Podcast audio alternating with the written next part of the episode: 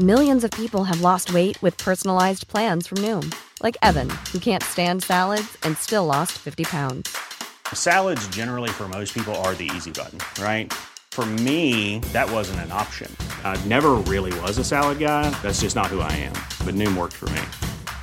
Get your personalized plan today at Noom.com. Real Noom user compensated to provide their story. In four weeks, the typical Noom user can expect to lose one to two pounds per week. Individual results may vary.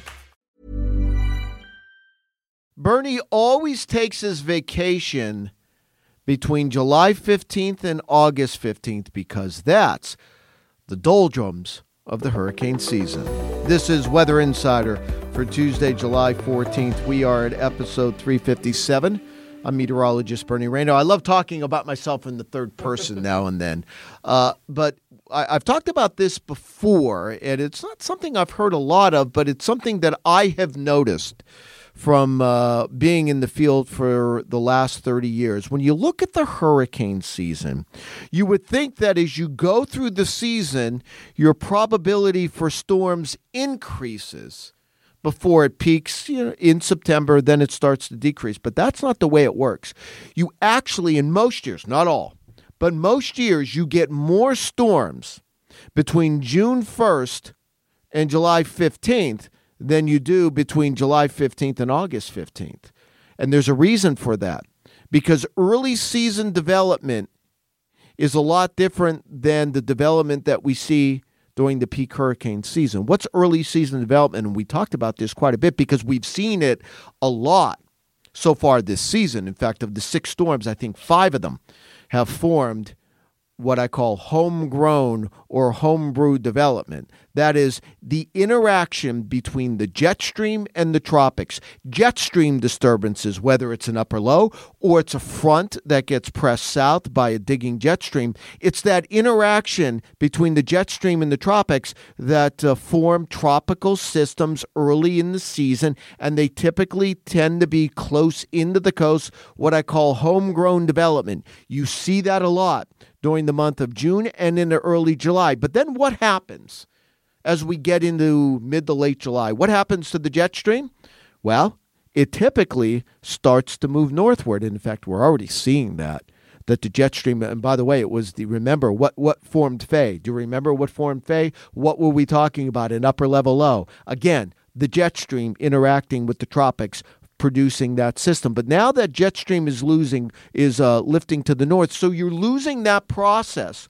So the only way you can get development now is deep in the tropics. That is tropical waves forming, coming off of Africa, moving across the warm waters of the Atlantic and the Caribbean, and forming into a tropical depression, then storm, then hurricane. But you typically don't get that this time of the year. Now, not every year, but typically you don't. Here's why.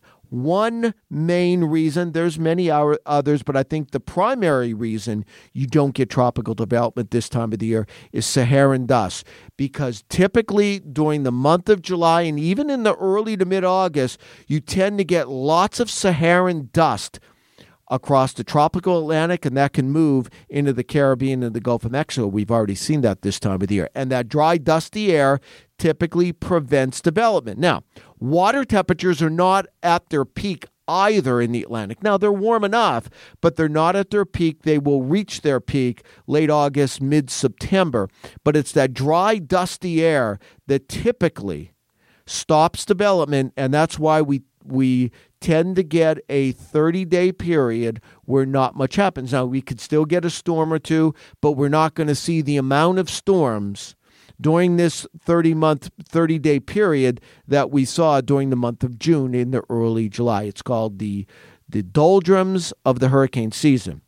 Then, once that dust goes away, and it typically does so mid to late August, water temperatures are at their peak you turn on the switch, and I will guarantee you that by Labor Day, there will be a storm that we're concerned about or something moving toward the United States mid to late August. Late August is a notorious time for tropical development. In fact, oftentimes the first surge of tropical activity you know, after we get out of the homegrown stage. But the first stage or the first uh, surge of tropical activity occurs late August into the first week of September. Then sometimes there's a little break, and then another surge late September. That's what typically happens. Not every year is like this, but I can tell you this don't look for much of anything coming from the tropics, at least for the next week. And I think we're now are in the doldrums of the hurricane season, which means it should be relatively quiet till mid August. Let's see if it pans out that way.